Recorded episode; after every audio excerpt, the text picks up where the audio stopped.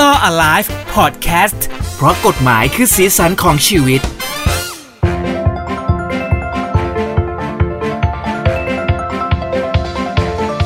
สวัสดีคุณผู้ฟังด้วยนะครับ เจพัสวัตพัฒนาเทียนครับ แล้วก็ธนาชาติพอร์ตมาเจอกันอีกแล้วนะครับ ครับผมใน Law Alive นะครับ ในหูดีพอดแคสต์เพราะกฎหมายคือสีสันของชีวิตของเราครับผมวันนี้ก็จะมาพูดคุยกันเรื่องของอีกหนึ่งสีสันนะครับที่จะเรียกว่าต่อยอดก็ได้เนาะ ใช่จากใช่ EP ที่แล้วก็คือ EP ที่แล้วเราคุยกันในเรื่องของภาษีมรดก ภาษีการรับมรดกใช่ไหมครับ คราวเนี้ยกฎหมายเขาก็เขียนควบกันมาเลย เป็นภาษีอีกตัวหนึ่งก็คือภาษีการรับให้อืมเพราะเขารู้สึกว่าเหมือนเหมือนที่ผมพูดโปรยเอาไว้อะว่า พอคนรู้ว่ามันมีภาษีมรดกปุ๊บก็เอาวโอนให้กันใหญ่เลยพ่อโอนให้ลูกอะไรกันเอามันไว้ไม่ต้องทำเป็นเหมือน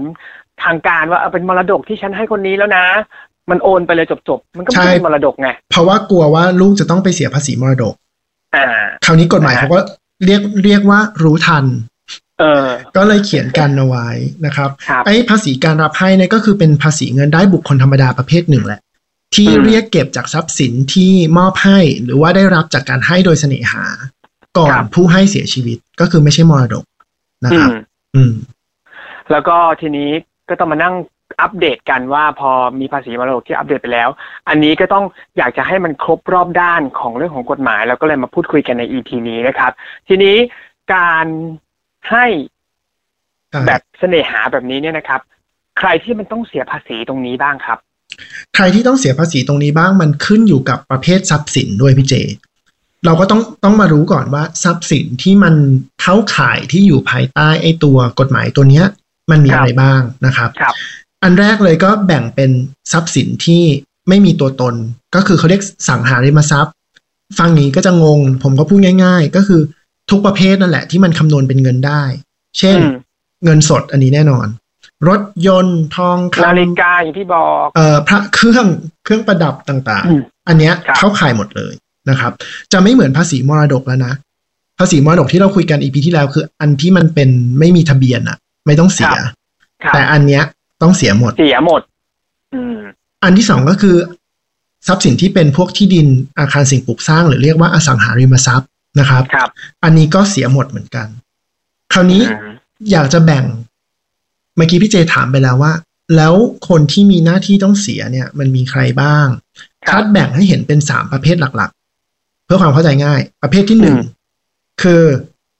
ในเรื่องของทรัพย์สินอสังหาริมทรัพย์ที่ไม่มีตัวตนนี่ก่อน ถ้าเกิดว่ามันเป็นการให้ครับ ระหว่างบุพการีอะให้มาในกับผู้สืบสันดานสายตรงลูยกกตัวเออยกตัวอย่างเช่น พ่อแม่ยกให้ลูก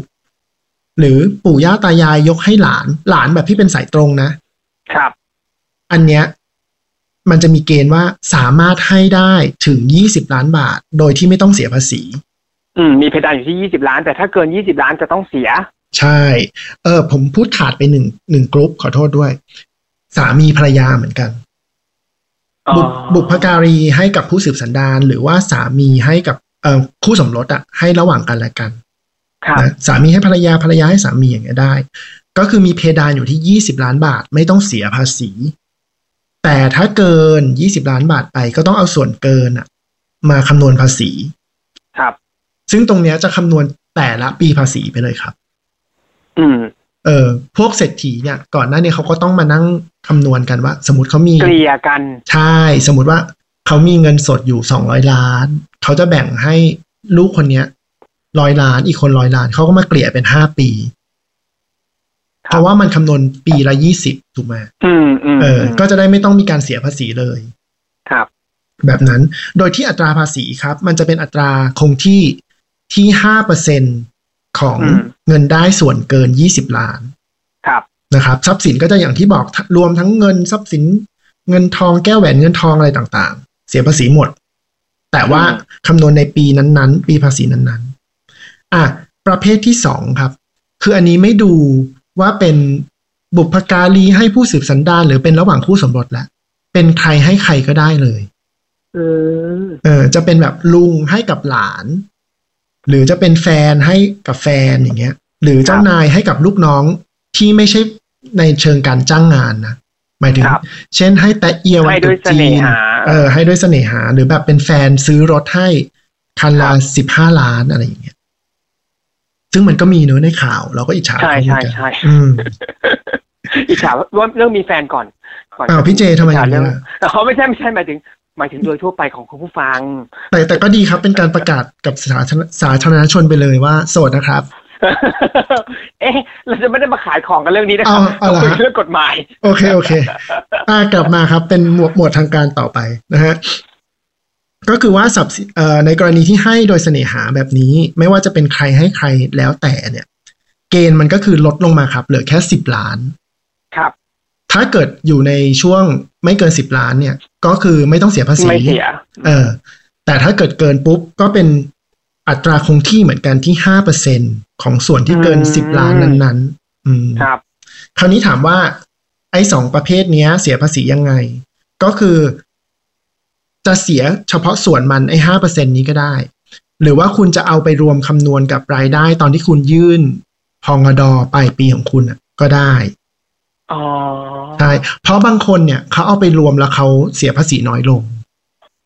เพราะว่ามันมีหักค่าใช้จ่ายอื่น ๆ อะไรภายใต้อันนั้นได้ด้วยไงอันนี้ก็แล้วแต่การวางแผนภาษี ผมก็ไม่กล้าแนะนำมาก เพราะว่าไม่ได้เป็นเรื่องถนัดมากอะนะคครับรับ ครับเออก็ไปไปยื่นเป็นเอ่อภาษีปลายปีปลายปี แล้วก็ต้องชำระภายใน31มีนาของปีถัดไป ยกเว้นว่าอืมมันมีการประกาศเลื่อนเหมือนพวกโควิดอะไรพวกเนี้ยอืมครับ อะคราวนี้เรามาดูกันที่ประเภทที่สาม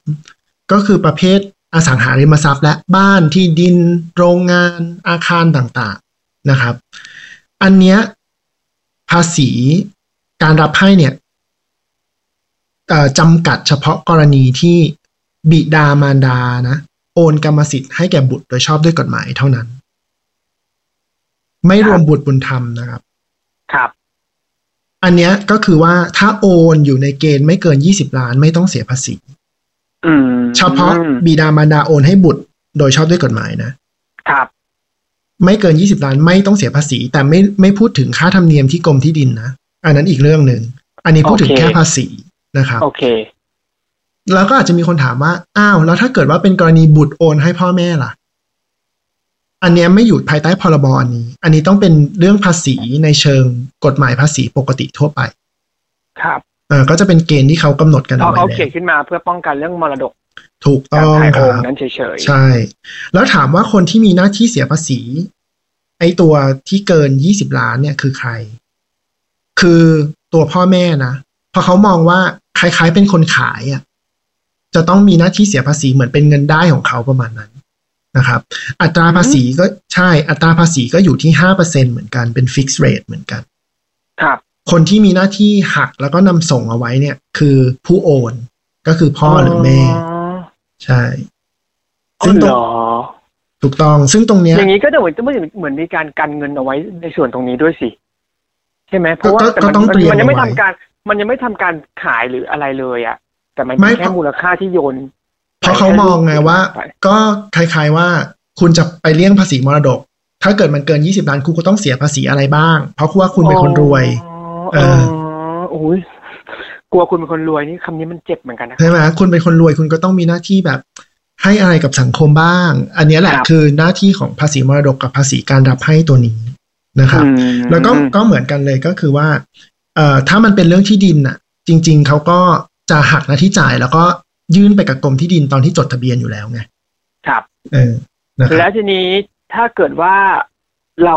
ถามเหมือนภาษีที่ดิน เออถามเหมือนภาษีเรื่องมรดกเลย มันมีกฎหมายบังคับ ใช้ไหมครับ ถ้าเราไม่ไปเสียภาษีตรงนี้ครับ มีแน่นอนครับผมก็คือมันมีโทษเลยครับ ว่าถ้ามีเจตนาไม่ยื่นภาษี มีโทษจำคุกด้วยนะอืมจำคุกไม่เกินหนึ่งปี หรือว่าปรับไม่เกินสองแสนบาท แล้วก็ มีเรื่องเบี้ยปรับต่างๆ ที่สมมุติว่าเรายื่นภาษีขาดโดยความจงใจหรืออะไรทำนองเนี้ยก็มีเรื่องเบี้ยปรับเงินเพิ่มคิดเป็นเปอร์เซ็นต์เปอร์เซ็นต์ของจำนวนที่ยังค้างชำระ แล้วก็คูณจำนวนเดือนทำนองเนี้ยครับ เพราะฉะนั้นอืมก็ต้องระมัดระวังเรื่องนี้ เพราะว่าอันเนี้ยดูใกล้ตัวมากแล้ว อย่างเช่นอืมการให้โดยเสน่หาเนี่ยมันเกณฑ์แค่สิบล้านเองอืมเพราะฉะนั้นเอ่อก็ต้องวางแผนดีๆ จริง ๆ การครัทำบแบบแยกปีไปเป็นหลาย ๆ ปีอะ ก็ไม่ถือว่าเป็นการเลี่ยงกฎหมายนะ เพราะว่าเราก็ทำได้ไง กฎหมายเขาเขียนว่าอืมอืมเขาพิจารณาเป็นแต่ละปีรายปีเออ เราก็เราก็สปลิตมันอะออกเป็นงวดงวดๆซะนะครับ ถ้าครับเราคิดว่าเรายังมีชีวิตอยู่อีกนานอย่างเงี้ย ไม่อืมไม่ไม่ต้องกังวล ก็แยกมันซะอืมอืมมีอันนึงเป็นเป็นความรู้ก็คือว่า กรณีของนักกีฬาที่ไปแข่งโอลิมปิกแบบเนี้ย หรือเอเชียนเกมส์อย่างเงี้ยครับครับแล้วเขาได้เงินอัดฉีด อันเนี้ยมันก็มีคล้ายเขาๆไม่ว่าเสียภาษีไม่ใช่เหรอครับพวกเออ ตอนแรกอะ มันควรจะต้องเสียถูกไหมเพราะว่าใช่มันครัก็บเหมือนเป็นเงินโดยเสน่หา แต่ว่ามันมีระเบียบเป็นเอ่อยกเว้นเป็นกรณีพิเศษให้ เพราะว่าถือว่าทำชื่อเสียงให้กับประเทศชาตินะครับ อันเนี้ยก็เป็นกรณีที่ไม่ต้องเสียทั้งนักกีฬาแล้วก็สตาฟโค้ชด้วยอืมครับอ่าอันนี้ก็เป็นความรู้ในเชิงภาษีนะครับ ก็หวังว่าจะเป็นประโยชน์กับคุณผู้ฟัง แต่ถ้ามีข้อสงสัยอะไรเพิ่มเติมก็ถามมาที่เอ่อ ทางผมได้เลย ก็จะคอมเมนต์มาใต้ช anel ที่คุณดูอยู่เนี่ยนะครับ ไม่ว่าจะเป็น YouTube หรืออะไรก็แล้วแต่ก็ได้ หรือว่าจะส่งคำถามมาที่เพจทนายชาติพรใน Facebook ก็ได้ครับ ครับผมโอเค ขอบคุณมากเลยนะครับสำหรับข้อมูลเกี่ยวกับการอัปเดตเรื่องของกฎหมายในวันนี้นะฮะกับ Law Alive เพราะกฎหมายคือเสียงของชีวิตนะครับ เจอกันใหม่ EP หน้าทางหูดีพอดแคสต์เหมือนเดิมนะครับ วันนี้เจแล้วก็ทนายชาติลากันไปก่อนนะครับสวัสดีครับ สวัสดีครับ